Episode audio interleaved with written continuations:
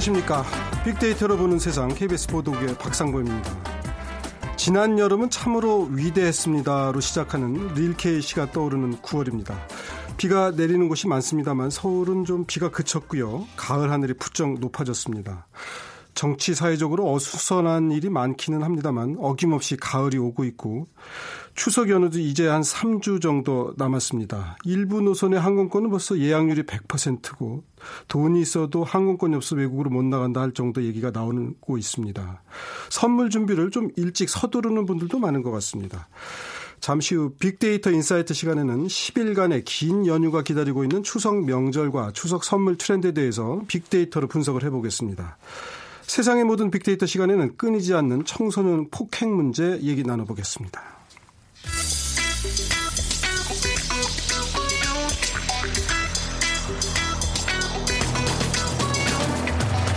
오늘 여러분이 궁금한 모든 이슈를 알아보는 세상의 모든 빅데이터.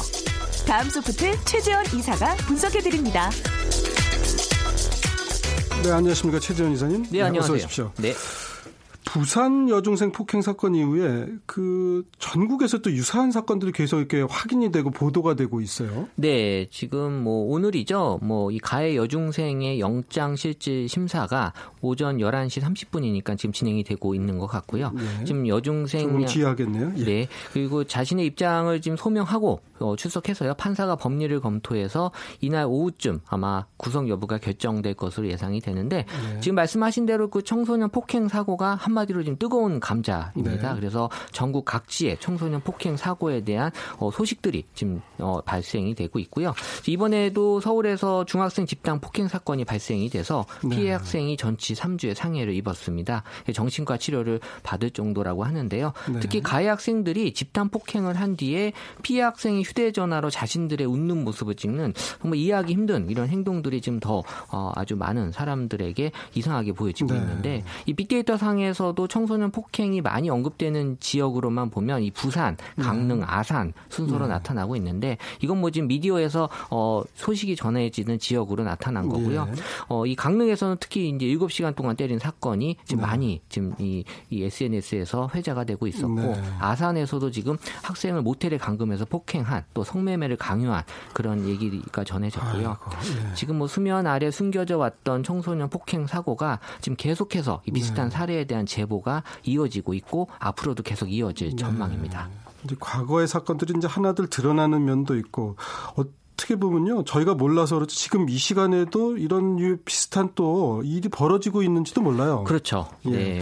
지금 이제 반응들은 뭐 물론 뭐 이제 경악 뭐 이런 게 많을 것 같긴 한데 어떻습니까? 어, 일단 뭐 SNS 상에서 청소년 폭행에 대한 뭐 감성으로만 놓고 분석을 해보면 뭐 당연히 긍정보단 부정 비율이 84% 높게 나타나고 음. 있는데요. 긍정 비율도 있어요? 어, 왜냐하면 이제 아무래도 청소년이기 때문에 이 가해 학생에 대한 측면도 어느 정도 좀 어, 고려해야 된다. 아, 뭐 그런 의미에서의 의미지. 예. 근데 이 사건 자체에 대해서는 조금 부정적인 예. 측면으로 많이 보여질 수밖에 없는 예. 감성화 자체는 어, 어떻게 보면 이제 소름 끼친다. 그리고 어, 이 분노가 크다. 그리고 네. 처벌을 요구한다. 처벌을 받아야 된다. 이런 순서로 이 감성어들이 나타나고 있었고요. 네. 사실 유명 연예인들이나 뭐 작가들이 네. SNS 상에 어떤 입장들을 많이 지금 보여주고 있어서 어, 특히 이 가해자는 어린 날의 실수로 남겠지만 이 피해자가 어떻게 보면 평생의 고통으로 남는 네. 이 사건에 대해서 좀 어떻게 보면 생각해 볼 필요가 있다라는 글이 가장 많은 반응을 지금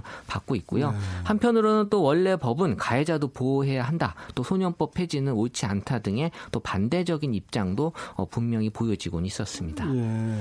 그 이제 사실은 뭐 이전 지난주부터 그 소년법을 개정하거나 폐지해야 된다는 그런 청원 운동이 좀 있었어요. 청와대에다 그걸 청원하는 분들이 뭐 10만이 넘었다는 얘기도 지난주에 나왔는데 네네. 하나 궁금한 거는 소년법 폐지는 옳지 않다는 의견도 꽤 있는 모양인데 뭐 그런 분들은 어떤 생각을 갖고 계신 거죠? 그러니까 좀 개정을 하자는 뜻인가요? 네, 일단은 뭐 사실 입장 차이를 좀 보여주는 것 같고요. 뭐 네. 부산이나 강릉에서 지금 잇따라 터진 폭행 사건이 지금 두 가지 법, 소년법과 청소년보호법에 대한 거론이 되고 예. 있는데 사실 뭐 이 두 법은 다른 법이거든요. 그러니까 예. 청소년 폭행과 관련된 법은 이 소년법이라고 보면 되고요. 예, 예. 청소년 보호법은 이제 청소년을 유해한 환경으로부터 보호하거나 규제하는 법이기 때문에 예. 이번에 해당되는 법은 이제 소년법인데 예. 사실 문제는 이게 폐지냐 개정이냐가 중요한 게 아니라 예. 어쨌든 지금처럼 피해자가 받는 피해를 줄여야 된다라는 측면에서 지금 얘기가 나오고 있는 예. 거고요. 사실 뭐 소년법 폐지를 요구하는 청와대 청원은 어제 10일 기준으로 26만 명을 네. 지금 돌파하고 어, 있어서 두배 이상 들었군요. 네, 그 열기가 음. 매우 뜨겁게 달아오르고 있습니다. 네. 소년법 그러니까 법으로 과연 범죄를 줄일 수 있느냐는 뭐 그런 거는 좀 별개로 논의해 볼 수는 있는데 하여튼 어, 폐지가 능사는 아니다는 의견도 있다는 얘기시고요. 그다음에 네. 그러면 어떤 해결책으로 좀 이어질까요? 일단 뭐 폐지라는 관점에서 많은 국민들 또 대중들의 요구는 거세지고 있지만 예. 현실적으로 이 법을 폐지한다는 건 또 법 전문가 입장에서는 쉽지 않다라는 예. 얘기들을 하고 있고요. 그래서 예. 왜 폐지하면 안 된대요? 어 일단 여러 법의 안정성 때문에 그런 만들어진 법을 폐지하는 건 현실적으로 좀 많은 그 절차가 거쳐진다라고 보는 음. 것 같고요. 대신에 이제 개정은 그래도 이제 그나마 폐지보다는 네. 어떤 절차 절차나 이런 것들이 좀 어, 수월할 수 있다라는 거고 그래서 어, 전문가들은 이제 어떻게 보면 폐지보다는 개정 쪽으로 많이 얘기들은 하고 있지만 사실 이 국민들 입장에서는 이제 소년법 폐지에 대한 입장이 76%로 일단 높게 나타나고 있는데 예. 사실 뭐 나머지 그럼 뭐 14%가 반대냐 그건 아니고요 중립이 19%고 예. 그리고 이제 나머지 1%가 어떻게 보면은 거의 반대 그러니까 거의 압도적으로 지금 폐지해야 된다라는 의견이 SNS에서 높게 나타날 수밖에 없었고요. 음. 사실 이런 것들이 이제 소년법 폐지를 긍정적으로 판단하고 있는 사람들은 많지만 또 법에 대한 부분은 법의 관점에서 지금 어, 봐야 된다라는 그런 의견들도 어, 분명히 나타나고 네. 있었습니다. 근데 이제 이렇게 문제가 되긴 했지만 어린 나이에 어린 학생들이 잠깐의 실수로 작은 실수를 하는 경우도 있을 수는 있을 텐데 무조건 이제 엄벌만이 능사냐 뭐 이런 의견들이 있는 거죠. 근데 이제 이번 사건 같은 경우는 네. 어쨌든 피해자가 더 큰 피해를 보게 하면 네. 안 되잖아요. 그래서 그러니까 이번 건 같은 경우는 사실은 참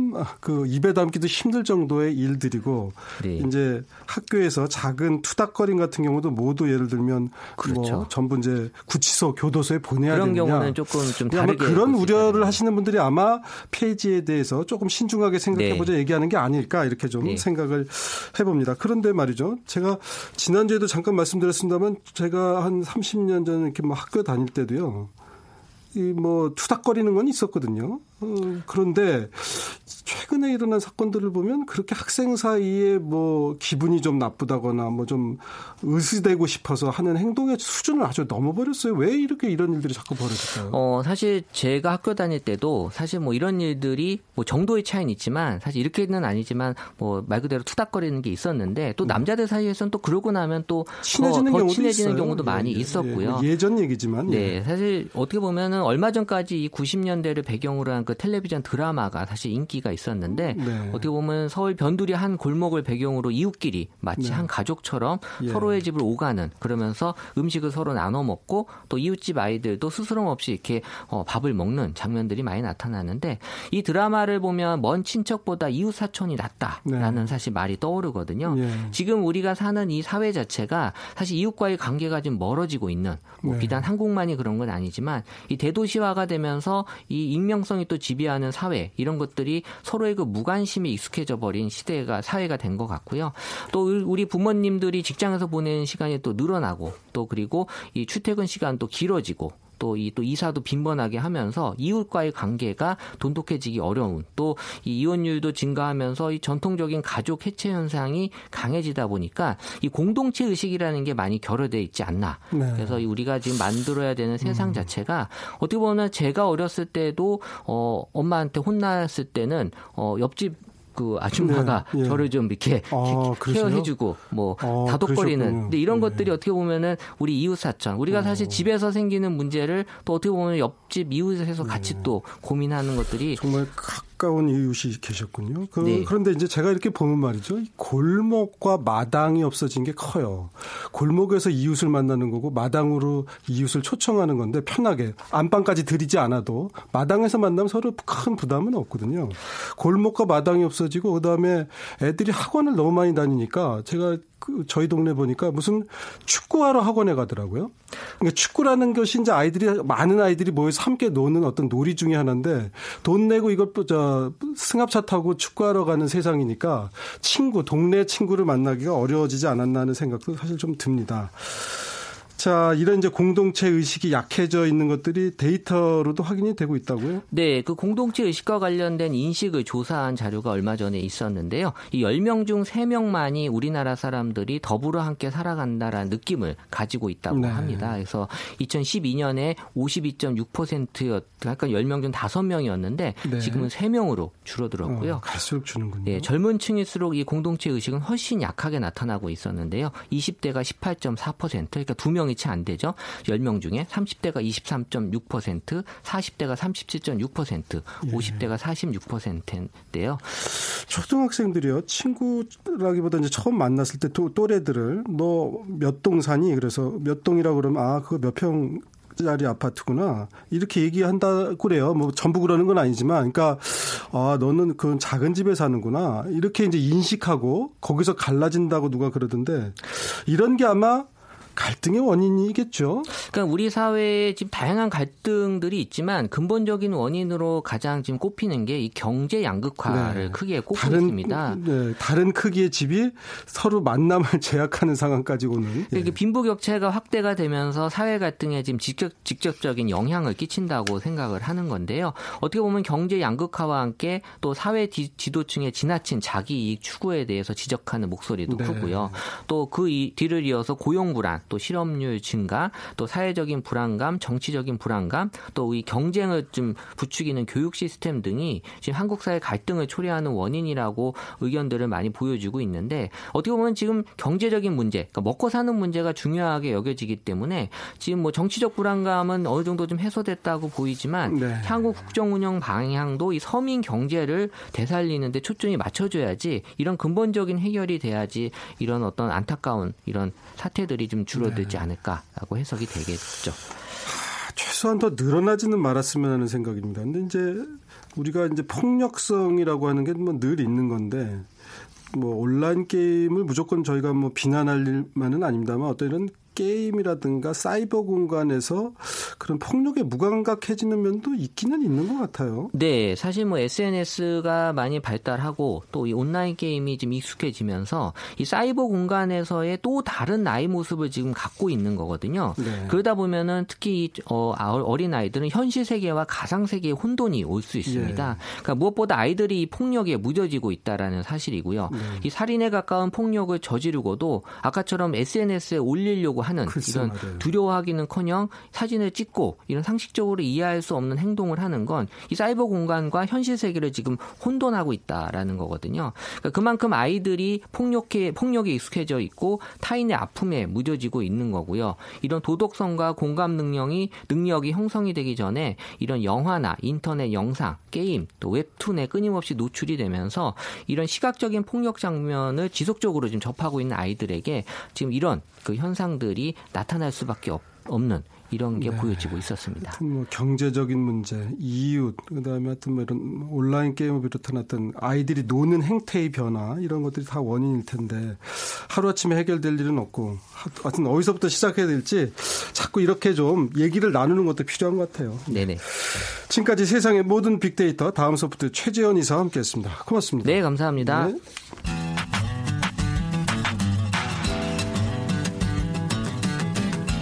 마음을 읽으면 트렌드가 보인다. 빅데이터 인사이트. 타파크로스 김용학 대표가 분석해드립니다. 네, 김용학 대표님 어서 오세요.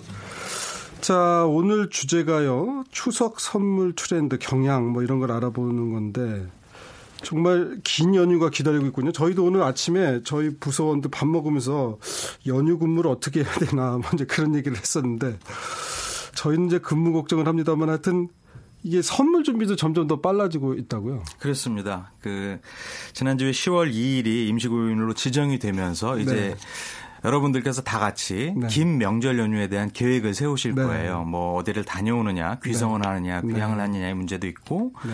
연휴 기간이 길다 보니까 여행 계획도 세우실 수가 있고요. 예. 그러다 보니까 명절을 준비하는 패턴들이 크게 변하게 됩니다. 예. 실제로 해외 항공권 같은 경우는 예약률이 90%를 넘어서서 예. 자리가 예. 없는 상황이기도 하고요. 예. 미국이나 유럽처럼 장거리 노선의 경우에는 예. 예약률이 100%를 아, 넘어선 곳도 있습니다. 예전에는 동남아를 갔는데 길어지니까 이제 미국 외국으로 가는군요. 유럽이나. 그렇습니다. 네. 지난주에 제가 국내 그 여행이 여행을 다녀올 만한 숙박 업체도 모니터링을 예. 해봤는데요. 예. 10월 2일이 연휴로 지정되기 전에는 예. 명절 전에 숙박 업체 여유가 좀 예. 있었는데 이게 확정되고 나서 이제는 명절 전에 숙박 업체들도 예. 거의 예약이 만실이 되고 있는 상황입니다. 예. 빅데이터에 어떤 변화가 있는지도 좀 구체적으로 살펴볼까요? 네, 재밌는 변화가 있습니다. 예, 예. 작년 추석과 연관된 연관어 분석을 해보니까요. 예. 대부분 명절이나 가족, 예. 집 같은 용어가 상위 키워드로 나왔어요. 예. 반면에 예. 여행도 높은 순위이긴 하지만 예. 5위권 밖에 위치하고 있었는데 네. 이제는 여행이라는 키워드가 두 번째로 자리하고 예. 있습니다. 그러니까 예. 연휴가 길어지다 보니까 여행을 계획하고 있는 소비자 여러분들이 굉장히 네. 많아진 것이죠. 어, 연휴가 길어지다 보니까 명절에 대한 인식 변화가 데이터를 통해서도 음. 조금 보여주고 있는 것 네. 같습니다. 전에는 그러니까 명절 때 추석 때는 고향에 가고 그래서 귀향, 귀성객 뭐 이렇게 말했잖아요. 그렇습니다. 귀성이란 말이 없네요. 물론 이제 집이 아마 귀성, 귀향을 의미하는 건 아닐까 싶은데 지난해는 4위였다가 올해는 10위로 뚝 떨어졌습니다. 그러니까 추석이 이제 고향에 가는 게 아니고 놀러 가는 때 휴가철, 가을 휴가 뭐 이렇게들 인식들을 하는 모양이에요. 네. 근데 올해 같은 경우에는 연휴가 워낙 길다 보니까 아마 예. 전년도에 비해서 예. 귀형이나 귀성이나 귀향을 하는 소비자들도 굉장히 늘었을 것 같아요. 예. 단지 작년에 비해서 여행을 계획하고 있는 예. 소비자가 더 늘어난 것이죠. 열흘 중에 고향집에는 하루, 9일은 다른 데 가는 그런 일이 벌어지지 않을까 하는 생각도 얼핏 듭니다. 근데 사실 이제 올해 이렇게 긴 거는 지난해 추석 때부터 알았고 내년에 어디 갈까 그 얘기도 사실 저도 지난해 네. 추석 때 가족들과 나눴던 기억이 나요. 그러니까 그런 어떤 올해 추석에 대한 기대들이 원체 많았었죠. 예. 그렇습니다. 그러다 보니까 사실 어, 유통업체 대부분 대형 뭐 마트라든지 백화점 혹은 면세점, 예. 호텔, 예. 뭐 영업가 전체가 예. 이번 추석 연휴를 대박으로 지금 인식을 예. 하고 있고요. 그래서 긴 연휴 이전에 다양한 마케팅 활동이 이루어지고 있는 것이죠. 네. 그런 것들이 추석과 연관되어 있는 소비 트렌드 패턴에 예. 상당 부분 변화를 가져오게 됩니다. 예, 트렌드의 변화가 있다. 어떤 변화가 있을까요? 아무래도 선물을 주고받는 대부분이 1인 가구가 예전에 비해서 많이 늘어나고 있다는 것이 중요한 포인트일 것 같아요. 그러다 예. 보니까 1인 가구 시장을 공략하기 위해서 식품업계에서는 HMR, 간편식이라든지 소포장 제품 이런 것들이 선물 세트에도 크게 영향을 미치고 있습니다. 간편식을 선물도 해요? 그렇습니다. 그러니까 뭐 예를 들면 삼각김밥을 선물한단 말이에요? 아니요, 그런 정도까지는 예, 아니고 그렇지는 않고요. 예. 어, 음식을 조리하기 위해서 나와 있는 예. 반조리 식품들이 판매가 크게 늘어나게 되는 것이죠. 아, 이런 거는 선물이라기보다 자기 추석 연휴 기간에 저장해 놓고 집에서 혼자 먹으려고 그러는 건 아니에요? 네, 그럴 수도 있고 또 예. 선물 용품들도 HMR 예. 기술이 들어가 있는 형태의 제품들이 H 많이 어떤 거요? HMR이라고요. 간편 포장식이라고 합니다. 아, 그걸 HMR이라고 하네요. 네, 네. 아, HMR. 네. 아, 죄송합니다. 영어가 조금 예, HMR 간편 간, 간편 뭐라고요? 포장식입니다. 간편 포장식. 네. 예, 그런 게 많이 팔리고. 그러니까 편의점에서도 그렇게 선물을 뭐 사는 분들이 꽤 있다는 것도 그런 얘기인가 보죠. 그러면? 어, 작년 추석 때 편의점 업계에서 어, 2015년도와 2016년도의 매출 구성을 음. 비교를 해 보니까 네. 놀랍게도 1인 가구들이 편의점을 통해서 어, 추석 선물을 많이 사가고 있다라는 분석이 되었고요. 어, 어. 그런데 그 품목들이 예. 어떤 통점 통 조림이나 김이나 이렇게 우리가 늘 일상적으로 예. 어, 구매하는 제품 외에 예. 독특한 제품의 판매도 많이 신장되고 어. 있다라는 결과를 얻을 수가 독특한... 있었어요. 그러다 보니까 어, 음.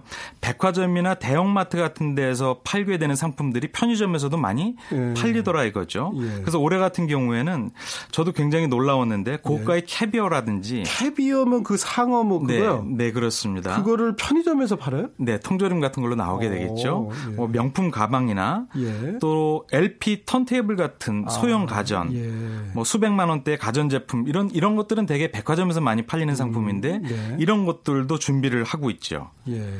하긴 편의점이 이렇게 배송 기능, 배달 기능도 갖고 있어서 고향 같은 편의점이면 뭐 고향에 계신 부모님 근처의 편의점으로 배달도 아마 될 거예요. 아마 그렇습니다. 그런 영향도 좀 있지 않나 싶은데 선물 자체가 아주 비싼 뭐 예를 들면 뭐 굴비 몇십만 원짜리 뭐 한우 이런 데서 선물이 좀 실용적이고 작고 간편한 것으로 바뀌고 있다라고 우리가 봐도 될까요 그러면? 그렇습니다. 일단 작년에는 김영란법이 시행이 됐기 때문에 네.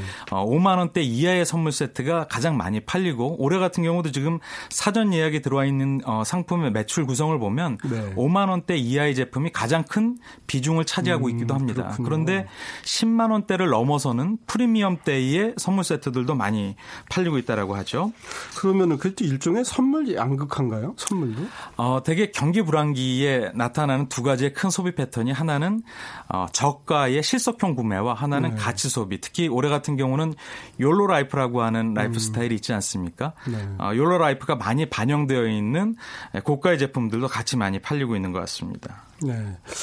편의점이 이제 만물상처럼 되는 게 아닌가 싶은 생각 들고 아, 실제로 취급하는 그, 품목이 상당히 많아지고 있는 것 같아요. 그렇습니다. 아까 잠깐 소개해드린 것처럼 2015년도에는 농산물이나 건강식품이나 주류처럼 우리가 늘 알고 있는 품목이 아닌 네. 완구나 레저나 가전 네. 이런 비식품 분야의 매출 비중이 늘어났거든요. 어. 근데 올해 같은 경우는 이런 부분들의 데이터 분석 결과를 기반으로 새로운 상품들을 많이 준비했는데 개발을 하고 준비를 했군요. 네, 그런 부분에 대한 소비자 반응이 굉장히 좋 다라는 것이죠. 조금 전에 이제 김영란법 영향으로 지난해도 한 5만 원 이하의 선물이 많았다고 하는데 선호하는 선물 가격대가 대체로 이런 정도인가요? 네, 대개 5만 원, 만 원대에서부터 5만 원대, 그리고 5만 원에서 10만 원대, 그리고 10만 원대 이상 이렇게 크게 세 가지의 구분으로 나눌 수가 있는데요. 네. 5만 원에서 10만 원대의 가격의 상품은 매출 신장률이 별로 크지 않은데 네. 5만 원대 이하와 10만 원대 이상의 품목들이 매출이 크게 증가하는 것으로 분석이 되고 있습니다. 네. 실제로 한 할인마트에 대해서 어, 발표한 자료를 보니까 올해 같은 경우는 연휴가 길어서 네. 연휴 이전에 상품을 주문해 놓고 네. 뭐 선물 보낼 것도 선물 보내고 받을 것들을 준비하는 소비자가 늘어나고 있는데 이렇게 사전에 선물 세트를 예약하는 소비자들이 전년에 비해서 무려 220% 이상 증가했다라는 음. 예, 결과가 나오고 있습니다. 왜 그렇게 늘었을까요?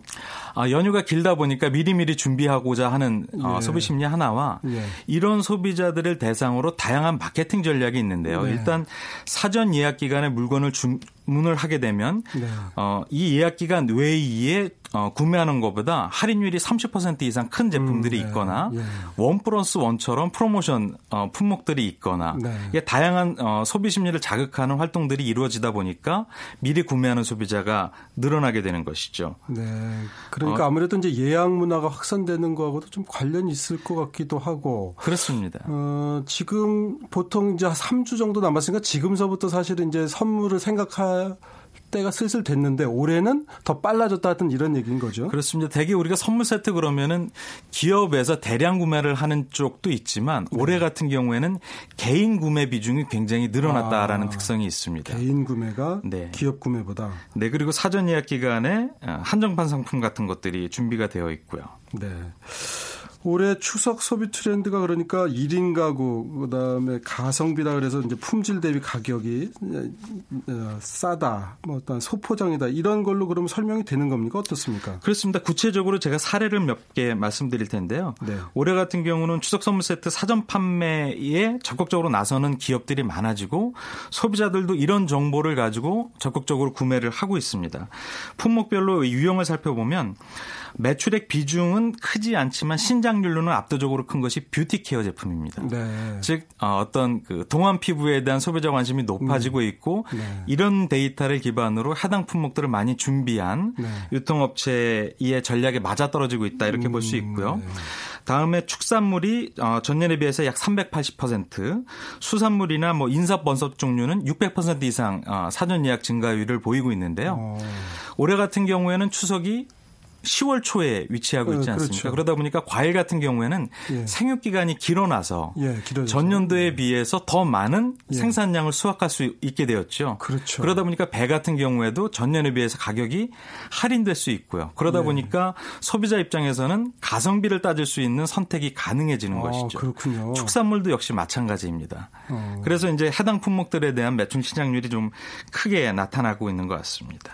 하긴 지난해 추석 때는 좀 추석이 추석이 일러서 배가 다 익지를 않아서 맞습니다. 추석 끝나고 나서 이제 갑자기 11월, 12월서부터 그냥 할인되는 그 사과나 배가 쏟아졌어요. 그래서 그렇죠. 그게 소화가 안 돼가지고 올해 초까지 그 숙성시켰다가 올해 팔고 그랬는데 올해 추석은 다소 조금 늦으니까 네. 이제 오히려 싼 가격에 맛있는 과일을 먹을 수 있는 그런 장점이 좀 있겠군요. 그렇습니다. 지금 이제 저희가 추석 선물에 대해서 쭉 이렇게 알아보고 있는데 추석 선물을 하시려는 분들은 여전히 그래도 많으신 것 같아요. 이렇게 축산물 선물이 600% 나고 이렇게 보면 이제 우리 미풍양속으로 뭐 경제적으로 좀 부담이 되더라도 할 건 하자 이런 문화가 있는 모양이죠. 그렇습니다. 두 가지 측면이 다 영향을 줄 것 같은데요. 예. 하나는 긴 명절 때문에 해외여행을 가시는 분들이 네. 선물을 드려야 될 분들한테는 좀 더 충실하게 드리고자 아. 하는 니즈가 하나 있을 것 같고요. 예. 또 모든 분들이 그렇게 길게 여행을 다녀오시는 게 아닙니다. 네. 전년에는 짧은 연휴 때문에 고향집에 가지 못했던 분들은 예. 이번엔 연휴가 길다 보니까 밀린 귀향을 하게 되는 분들이 굉장히 많으실 거고요. 예. 그런 분들은 또 양손 어, 무겁게 선물을 예. 준비를 하실 겁니다.